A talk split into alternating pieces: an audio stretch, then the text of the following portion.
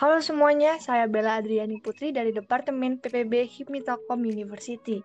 Episode kali ini kita akan sharing-sharing seru nih bareng Bang Aan. Halo Bang Aan, apa kabar? Halo Bella. Gimana gimana? Alhamdulillah, kalau baik semoga sehat selalu ya Bang. Nih, untuk Bang Aan boleh banget bisa kenalan dulu nih Bang sama pendengar semuanya. Oke. Mulai acaranya juga ya, maksudnya saya perkenalan diri terlebih dahulu. Mungkin untuk perkenalannya singkat aja ya, maksudnya eh, mungkin dari nama ya, nama nama saya Muhammad Widian Ilmi, cuman teman-teman tuh biasanya akrab menyapa saya Aan gitu, jadi panggilannya Aan. Terus kalau sejarah saya berhipmi itu awalnya 2018 ya mungkin ya, 2017 sampai kemarin 2020 itu saya diamanahkan jadi wakil ketua umum waktu itu. Wakil ketua umum mendampingi Ketumadi ya waktu itu ya. Terus untuk asal saya dari Solo Jawa Tengah. Manajemen bisnis telekomunikasi informatika atau MBTI angkat. Mungkin itu aja sih ya kalau buat perkenalan singkatnya mah Oke Bang, salam kenal Bang Aan. siap Bella.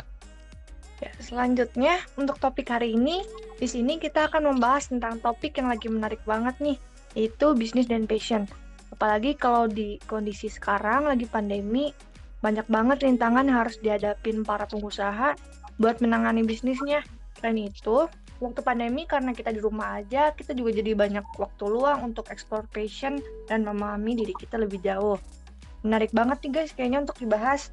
Kalau untuk bahan sendiri, Bang Aan saat ini kesibukannya lagi sibuk apa nih Bang? Kalau saya itu kesibukannya apa ya? Bisa dibilang ya sekarang semi menganggur juga sih, cuman masih produktif ya. Dalam artian sibuk sekarang itu organisasi, mungkin ya organisasi entah di internal maupun eksternal. Terus paling sama bisnis juga sih. Jadi eh, sibuknya itu dua kegiatan itulah antara sama bisnis juga. Gitu. Oh cukup produktif ya Bang, lumayan um, sibuk.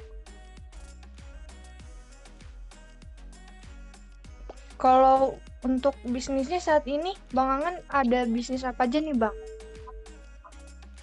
Oke, kalau cerita berbisnis mungkin sekalian promosi ya, berarti ya di sini ya. Gak apa kali ya. Oke, Sekalian apa-apa. promosi sedikit. Hmm. Eh, paling kalau bisnis yang pertama itu ada namanya Lawutar Adventure. Di situ saya eh, bisnisnya itu tentang jasa, bidang jasa, di mana saya di situ eh, jual beli dan juga sewa peralatan-peralatan mendaki lah atau camping ya. Biasanya teman-teman berkegiatan di alam bebas lah, entah itu di gunung maupun di pantai. Biasanya kan ada tenda dum semacam itu itulah. Nah, terus untuk bisnis yang kedua tahun 2018 itu ada eh, cuci sepatu, cuci sepatu. Nah, cuci sepatu itu semua yang berkaitan tentang sepatu saya eh, bisa itu di situ. Jadi juga jasa ya masuknya bidangnya ya. Namanya Bubble Shoes Care. Itu semuanya ada Instagram aja kalau misalkan teman-teman pengen tahu seputar bisnis saya gitu ya. Terus yang terakhir ada cafe. Jadi cafe ini eh, didirikan 2020, jadi agak lumayan baru ya, lumayan baru pertengahan lah itu, pertengahan COVID ya, pas COVID berarti awal-awal COVID. Itu juga di Solo, namanya Pirates Coffee. Itu ya biasalah jualan apa, kopi sama makanan-makanan ringan, snack, terus ya yang biasa teman-teman temui di kafe pada umumnya lah. Nah, ketiga-tiganya ada di Solo tuh. Wih, menarik banget nih Bang bisnisnya. Ini buat temen-temen yang lagi di Solo pengen ke kafe, bisa ke Pirates Cafe, bisa juga yang mau cuci sepatu, bisa lihat IG-nya ya Bang ya. Tadi. Bubble. Nah, hmm, gimana sih cara tahu kalau Bang Aan minat ke industri tersebut? Misalkan itu nggak sesuai dengan jurusan Abang. Gimana cara menemukan um, minat di situnya Bang? Eh, kalau saya ti, eh, kalau saya tuh sebenarnya dibilang ini ya tepat ya sama jurusan gitu. Apalagi organisasi yang menunjang waktu itu memang saya aktifnya di HIPMI gitu. Terus kalau dari saya pribadi eh, secara jurusan manajemen bisnis, terus juga organisasi yang emang saya geluti waktu itu memang HIPMI gitu dari awal. Terus kan di HIPMI ini kan banyak ketemu master-master lah istilahnya senior-senior yang emang udah lebih dulu dalam artian mereka udah paham betul tentang bisnis gitu. Jadi di situ saya sharing, saya banyak mencari ilmu, saya dapat ilmu baru. E, lebih ke kalau saya gara-gara memang berangkat dari motivasi pribadi ingin berbisnis gitu sebelum bekerja ya, sebelum bekerja secara e, corporate maupun perusahaan ya memang dari dorongan pribadi. Tapi kalau misalkan ditanya uh, cara gairah berbisnisnya misalkan nggak jurusan ya misal cari tahu dulu nih keinginannya apa kan kalau memang keinginannya sudah ketemu di bisnis ya saran saya berkumpul sama orang-orang yang berbisnis gitu. Setidaknya kalau misalkan pun teman-teman belum bisa memulai bisnis tapi nggak enak lah ketika kita berkumpul sama pebisnis tapi kitanya nggak punya bisnis. Nah mungkin kalau dari saya sering-sering kumpul aja sama orang-orang yang suka bahas bisnis, entah itu dia masih pemula maupun sudah master lah atau expert di bidangnya masing-masing gitu. Kalau dari saya kurang lebih seperti itu ya buat menyiasatinya. Oh, jadi kita kayak um, yang penting harus ada motivasi diri di diri sendiri dulu ya bang ya. Sama um, didampingin sama teman-teman yang juga punya bisnis bareng. Jadi semangat gitu ya bang ya. Ya soalnya kalau misalkan bicara tentang berbisnis ini kan sebenarnya emang ada kait tapi emang passion atau gairahnya gitu. Kalau misalkan dari teman-teman sendiri nggak ada gairah buat berbisnis ya mau sampai kapan pun juga bisa mau jadi dari niat sendiri pun udah diniatkan untuk berbisnis baru nanti ke depannya kita menentukan tuh strategi kita pakai buat kita berbisnis kan. Jadi, lebih ketemukan passion daripada ngomongin strategi segala macam itu. Kalau misalkan teman-teman udah damai sama diri pribadi untuk ya gitu. Gampang kalau udah kayak gitu. Kalau dari saya dari hati teman-teman masing-masing dulu tuh, dan mantap belum berbisnis gitu. Iya bener banget nih Bang, jadi harus nemuin passion dulu ya di bisnis kita. Kita mau bisnis harus ada semangat dulu, terus juga dibantu sama teman-teman yang punya bisnis juga. Iya. Terus kalau menurut Abang, tips apa nih Bang? Kalau untuk nyari tahu industri apa yang sesuai buat bisnis kita untuk memulai bisnis? Mau cari tahu industri apa? temen lihat dulu tuh hobi maupun passion dari teman-teman masing-masing. Kalau saya memang dari eh, mulai tumbuhnya itu memang suka tuh berkegiatan. Kalau misalkan biasa teman-teman sebutkan pecinta alam gitu ya. Kegiatan. Ini memang bisnis awalnya memang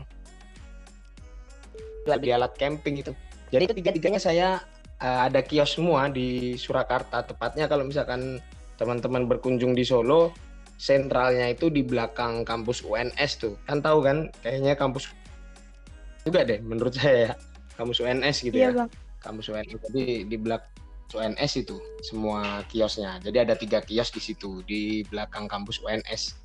Kurang lebih seperti itulah. Tapi kalau buat cara nemuin industri yang sesuai dengan passion ya teman-teman tahu dulu tuh hobinya apa. Kalau misalnya dari hobi suka berkegiatan di alam bebas, makanya awalnya wah ini nggak enak nih kalau misalkan cuma aja gitu naik naik gunung aja cuman camping camping aja gitu. Di mana barang-barang yang saya punya pribadi itu malah sering dipinjem awalnya itu jadi sering dipinjem hilang gitu. Jadi bingung juga kan kalau misalkan kita malah hilang. Nah dari situlah muncul wah ini kayaknya cocok juga nih buat dijadiin bisnis kan? Karena kan secara teman-teman relasi yang e, berkegiatan alam juga banyak terus habis itu sangat apa ya menekuni bidang tersebut gitu. Jadi menjalankannya dengan senang kan awalnya hobi gitu. Jadi kalau misalkan kita berbicara tentang e, hobi itu kan ya kalau ada pepatah tuh bilang karena hobi tak mengenal rugi ya. Nah itu mungkin ini juga tuh match sama kehidupan kita saat berbisnis. Jadi kalau misalkan udah mau dapat seberapa pun juga kita seneng kan. Apalagi dapat kita ngeluarin aja masih seneng gitu. Apalagi dapat kan. Nah kurang lebih seperti itu. jadi temuin dulu tuh temen pengennya itu apa. Terus sama juga pas cuci sepatu itu. Saya diri diriin cuci sepatu itu juga salah dari dorongan senior waktu itu ya di HIPMI. Ada juga emang saya itu suka ngulik tentang bahan-bahan sepatu tuh. Jadi dulu itu jadi sepatu tuh saya kayak suka megang-megang aja. Jadi megang oh ini pakai bahan kulit oh ini pakai bahan kanvas oh ini pakai bahan ini itu gitu. memang dari sayanya suka ngulik-ngulik tentang bahan-bahan dari sepatu itu gitu terus kalau kafe sendiri mungkin gara-gara perkembangan zaman ya. Di mana ya saya mikirnya waktu itu memang wah ke mana-mana terus ini kan ya selain harus ngelola cuman nggak efektif aja buat saya gitu. Jadi kan pas misalkan ketemu sama teman ketemu sama rekan bisnis atau semacam yang lain lah. Jadi nah, saya pas itu memang punya ide wah gimana kalau misalkan jadi sentralnya aja gitu jadi saya yang nyediain tongkrongannya waktu itu. Pikir ya alhamdulillah. Dan lah sampai sekarang walaupun kondisi pandemi sekarang ya gitu. Itu sih Bel kurang lebih kalau buat nemuin passion di industrinya ya biar tahu gitu. Cocok gitu kan. Oke bang menarik banget nih bang. Bener bener banget. Jadi kita harus nemuin hobi kita dulu. Habis itu dikembangin jadi bisnis. Jadi kan sesuai dengan hati ya bang ya untuk menjalaninnya. Soalnya kan udah hobi kita gitu ya. Betul betul banget tuh. Sesuai dengan hati itu pokoknya lebih enak lah intinya.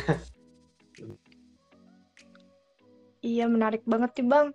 Nah, kalau untuk rintangannya, kira-kira untuk rintangan awal memulai bisnis Bang Aan sampai sudah stabil sekarang itu rintangannya apa aja nih Bang?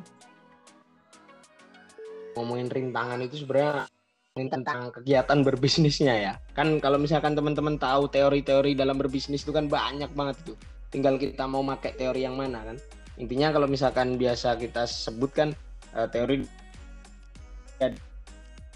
gitu naik turunnya omset naik turunnya uh, macam jadi waktu itu memang kalau bisa dibilang awal tahun ya yang paling ya istilahnya kalau saya orang Jawa tuh bilangnya babat alas lah. Babat alas tuh dalam artian uh, kita cari kita observasi sendiri dulu tuh keinginan konsumen seperti apa. Intinya kita perkuat marketingnya dulu lah waktu itu buat mengenal kalau oh kita punya bisnis ini gitu. Nah kalau tantangannya sendiri dulu waktu awal-awal yang alat camping sih alhamdulillah ya alhamdulillah cukup pesat. Karena waktu itu di samping eh, awal mula ya saya ngomongin awal mula berarti 2017 pertengahan lah pertengahan di akhir lah itu berarti kalau ngomongin awal mula saingan saya waktu itu atau kompetitor lah kompetitor bahasa bisnisnya kan kompetitor memang masih sedikit waktu itu yang alat camping jadi uh, growth-nya cepet banget gitu Nah, berbeda dengan yang cuci sepatu ini. Cuci sepatu. Ya, kalau misalkan saya berguru itu bergurunya sama dokter Tirta ya. Dokter Tirta itu kan ada sus and care itu yang di mana cabangnya itu udah 30-an lebih kan. Nah, apalagi di Solo. Di Solo itu ada sus and care juga, ada tiga. Jadi memang secara udah menguasai betul dan mungkin hatam ya pasar orang yang nyuci sepatu ini seperti apa gitu. Nah, jadi di situ saya uh, apa namanya market saya sendiri gitu. Nah kalau bisa dibilang satu bulan pertama itu ya masih inilah masih mungkin satu dua lah ya stranger gitu. Masih masih lah stranger orang yang emang mau ngedrop sepatu ke kios waktu itu. Jadi waktu itu memang udah memutuskan langsung pakai karya. Ya cuman bayar buat ini buka tutup kios jatuhnya kayak buka terus habis itu dia nyapu kan bersihin kios tutup lagi jadi memang tanda nggak ada orang yang ngedrop sepatu sama sekali gitu buat tantangan yang penting kita konsis tuh. Biasanya kan berbisnis ini kan berbicara tentang konsisten ya. Sepakat nggak? Sepakat nggak Bella? Ya. kalau berbicara konsisten. Bang. Nah, sepakat kan? Nah kalau misalkan sepakat ya menurut saya kunci utama dalam berbisnis itu yang penting konsisten. Apalagi kalau kita udah tahu tuh bisnis kita udah mulai kan. Nah itu biasanya ada tantangan di situ. Tantangannya apa? Lu mau ngelanjutin bisnisnya atau lu mau pindah konsepnya atau lu mau berhenti ngejalanin bisnisnya kan gitu. Pilihannya ada tiga itu. Jadi waktu itu memang gue pengen uh, tetap lanjut. Mau tahu harus jadi bisnisnya tetap sampai sampai apa ya stabil lah dalam artian. Nah kan inovasi-inovasi seperti kayak kalau gue waktu itu uh, sebar poster ke mana-mana sebar poster ke mana-mana terus uh, apa media ads Instagramnya lah diperkuat. Waktu itu memang kalau misalkan di Solo kan ada uh, info kota Solo seperti itu seperti itu. Jadi di ini aja di apa? Diiklankan lah. ya. Nah kurang lebih seperti jadi tantangan awal tetaplah pasar pasar dari bisnis kita gitu Cuma di situ kalau kita udah ngomongin pasar, biasanya kita udah ngomongin hati. Dalam artian kalau misalkan pasarnya ternyata sempit, di situ ada gejolak hati tuh kayak, wah gua ini gitu. Nah biasanya yang sering terjadi buat sekarang orang itu kalau misalkan udah tahu bisnisnya bakal kol, ah didiemin dalam artian malah meratapi nasib gitu. Jadi nggak dia lakuin setelah itu istilahnya tahan banting lah kalau ngomongin senior-senior kita semuanya yang bisnis, wah saya kira suhu-suhu senior ya dalam artian di situ kan juga ada Bang Rian, ada Bang Santiko, juga ada Bang Abai, ada abang-abang yang lain lah Bang Fasrul segala macam. Wah, kalau saya lihat nggak usah lah jauh-jauh nasional kayak Erik. Gitu. Ya abang-abang kita di HIPMI lah, kita contoh gitu kan. Contoh gitu kan. Ternyata memang banyak banget gitu yang bidang bisnis gitu. Dan abang-abang itu menurut saya mentor saya sejak saya berhipmi gitu. Jadi seperti itu sih Bella buat menjawab iya. tantangannya seperti apa ya.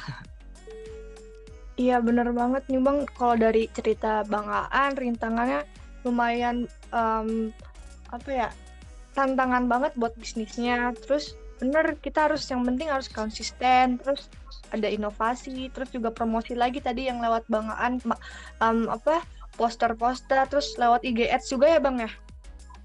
Ya IG Ads Facebook Ads saya gunain media-media semuanya Shopee Ads juga lah. Pokoknya semua yang saya pakai buat media kampanye itu media promosi Instagram maupun semuanya saya pakai itu. Iya jadi walaupun ada banyak rintangan yang penting kita harus tetap semangat nggak boleh nyerah ya bang ya? Nggak boleh uh, berhenti harus tetap lakuin inovasi dan konsisten. Nah, kalau Betul, untuk ngehandle masalahnya itu, menurut abang ada lagi nggak bang cara ngehandle masalahnya? Ya cara ngehandle masalahnya yang penting punya jiwa yang kuat lah. Dalam artian jiwa bisnisnya sejak dini dulu ya sebelum mulai bisnis. Nah ini untuk teman-teman juga nih masukan ya, maksudnya untuk adik-adik ya terutama karena saya nggak memungkiri Nah, HIPMI ini memang organisasi yang beri kaya gitu. Makanya di sini saya datang sebagai sharing kan jatuhnya, sharing pengalaman ya. Sharing pengalaman berhipmi gitu. Selama berhipmi ya. Saya menyarankan kalau misalkan buat ngehandle semuanya itu ya dengan pertama memang dengan niat yang kuat gitu. Niatkan semua ini untuk belajar. Muda semuanya kan, lu masih muda, lu masih fisik yang sehat dalam artian kita mahasiswa kan? Punya kegiatan harus tetap semangat dalam artian. Nah cara ngehandle-nya ya itu yang pertama. Terus yang kedua juga lu harus punya yang tinggi di situ. Dalam artian berarti kita kalau sepakat di awal punya sifat konsisten tadi gitu. Itu sih Bella. Jadi lebih ke secara teknisnya sok disaringkan aja sama senior-senior yang sudah lebih apa menggeluti bidang usaha tersebut gitu. Jadi misalkan lu nanti ada acara apa ya? Ada masalah kok acara, ada finansial atau nggak bisa bayar karyawan atau mungkin kok orderannya sekarang sepi terus. Nah, hal-hal seperti itu kan bisa tuh disaringkan. Ada gunanya apa? Gunanya HIPMI ini sebagai kita himpunan pengusaha muda Indonesia ini memang untuk gitu ketika kita punya masalah dalam berbisnis apalagi PT perguruan tinggi ya itu disaringkan sama teman-teman yang lain gitu oh ada teman yang mungkin dengan pengalaman bisa diterapkan di perusahaan kita juga gitu. Mungkin itu dari aku ya buat ini Siap bang. handle-nya. Menarik banget sih bang tadi. Jadi kita sharing-sharing ya dengan HIPMI adanya wadah HIPMI. Terus juga tadi bener kita harus um, bisa pintar-pintar bagi waktu dan juga punya jiwa yang tinggi dalam berbisnis. Betul. Um, bang Aan, kira-kira kapan mulai expand ke bisnis lainnya bang? Ya itu kalau misalkan di- tadi sudah saya jelaskan beberapa ini ya poin-poinnya ya. Jadi 2017 itu saya fokusnya di alat camping tuh waktu itu karena memang hobi awal saya berangkat dari seorang eh, pegiat alam atau pecinta alam. Terus 2018 karena ada dorongan senior, dorongan senior dan juga pengen menggeluti bisnis di bidang yang lain, ya saya buka cuci sepatu waktu itu. Jadi nggak cuma sepatu sih sebenarnya, sepatu, tas dan juga helm. Bahkan sampai repaint maupun treatment-treatment yang lainnya komplit bisa dicek lah di Instagram saya, di Instagram yang cuci sepatu ya, Bubble Shoes Care itu saya nggak bosan buat mengingatkan karena ya media promosi juga kan, ya nggak apa-apa. Nah itu sih kalau misalkan jawaban saya seperti itu. Dan bisnisnya ketika ada keinginan waktu itu memang wah kayaknya ini udah ini buat yang Lawu Utara kan, yang Lawu Utara wah buka bisnis lain lah. Cuci sepatu terus 2020 gabut nih. Covid yang alat camping tutup, gabut. Awalnya juga gabut gara-garanya. Wah gabut, akhirnya bikin kafe lah gitu. Awalnya. Jadi memang ada mikirin konsep, dorongan juga, modal segala macamnya. Gitu. Siap bang. Jadi kita nunggu stabil dulu ya bang ya bisnisnya, baru nanti uh, pengen bisnis apa lagi nih. Jadi yang penting bisnis yang pertama harus stabil dulu dan ada keinginan ya bang. Betul, Kak. Sekarang tuh kita dihadapkan dengan apa ya bisa dibilang orang-orang yang pengennya itu hanya di awal gitu, menggebu-gebu semangatnya itu cuma di awal. Tapi ketika ketika sudah ketika udah tahu tuh bakal arah bisnisnya apa, orang-orang mulai berpikiran ini, berpikiran aduh gimana ya, gua ganti bisnis lah gitu-gitu. Jadi sekarang yang pengen sama teman-teman perihal ya nunggu stabil itu baru expand ke bisnis lain. Jadi jangan sampai fokus kita terhadap bisnis yang pertama tadi jadi pecah atau jadi terpecah gitu. Teman-teman udah berbisnis tentang food atau kuliner, silahkan stabilkan dulu dalam artian finansialnya, terus karyawannya, marketingnya, intinya cita-cita kita sebagai seorang auto nah, kalau bisa eh jalan yang punya jalan-jalan kan gitu Iya Iya. benar banget bang. Siap. Jadi kita harus stabil dulu yang penting ya bang ya. Nah, menurut bang Iya. Aan, kira-kira saran untuk untuk teman-teman yang ingin memulai bisnis tuh sarannya gimana nih bang?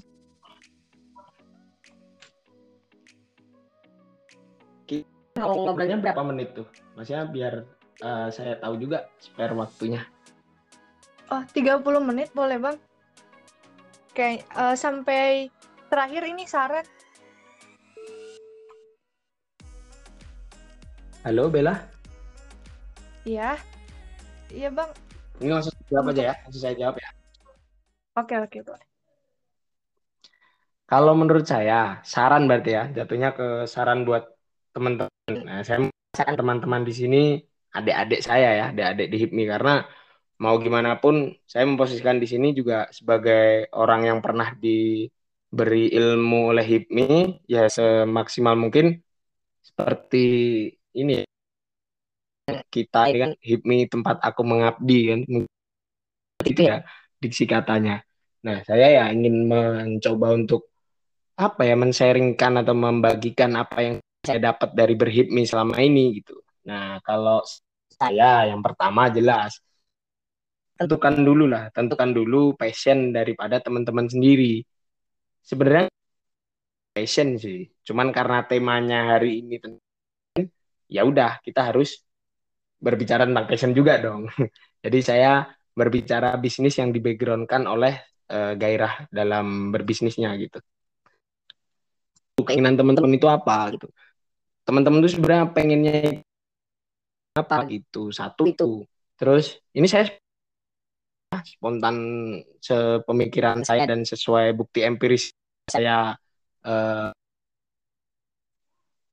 jadi yang pertama emang temukan dulu gairah dari teman-teman kepengenannya apa oh saya pengen ini saya pengen itu gitu. Tentukan dulu tuh.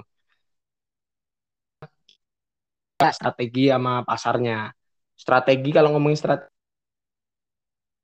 strategi pemasaran strategi bisnisnya ntar gimana, strategi menghandle semua karyawannya nanti gimana, ataupun berbicara tentang toko teman-teman nanti mau dibuat seperti apa. Eh, apa karyawannya cuma tiga, atau karyawan cuma dua, arah geraknya, visi, segala macam di dan kita kaitkan dengan teori berbisnis ya bikin dulu tuh bisnis model kanvasnya dan juga analisis SWOT-nya. Nah, kita kalau misalkan berbisnis kan harus tahu juga kan analisis SWOT-nya gimana, terus uh, eh, BMC-nya gimana. Nah, itu le lebih ke pengaplikasian teori yang sudah kita dapatkan di HIPMI ya buat bisnis kita. Nah, kalau udah tahu itu semua, yang ketiga sok disaringkan dulu. Jadi jangan gegabah. Kalau kalau ini aku menjawab sesuai pengalaman ya. Jadi yang ketiga tuh coba disaringkan dulu. Jangan jangan gerusa-gerusu lah dalam artian gegabah di situ. Sok. Jadi bisa disimpulkan seperti ini sih kurang lebihnya. Uh, misalkan Bella Bella mikirnya di tempat belum ada tuh bisnis yang pengen Bella tekuni. Misalkan Bella pengen buka toko fashion misalkan ya, fashion hijab atau apa segala macam di rumah Bella. Bella orang mana Bella? Aku orang Bogor nih bang. Di tempat Bella tinggal ya di Bogor gitu. Nah, di situ kok bilang lihat kok belum ada toko fashion di situ kan. Nah, itu juga di ini dulu dianalisis dulu. Orang tuh kadang mungkin sudah pernah ada tapi tidak laku. Nah, seperti itu mungkin kurang lebihnya. Dan dianalisis dulu lah pasarnya seperti apa gitu.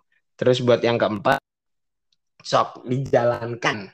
Dijalankan. Ini poin utama dan yang paling penting menurut saya. Dijalankan. Dah dijalankan dulu baru teman-teman nanti kebayang bagaimana bagaimana tantangan tantangannya mulai muncul semuanya kalau misalkan bisnis kelompok ya harus siap-siap dari semua individu tapi kalau bisnis perorangan mungkin lebih gampang ya dalam artian karena ini milik teman sendiri ya udah gimana lu gitu gimana gua kan gitu jadi lebih ke sok dijalankan karena ya tanpa eksekusi kan sama dengan nihil sama dengan bohong gitu.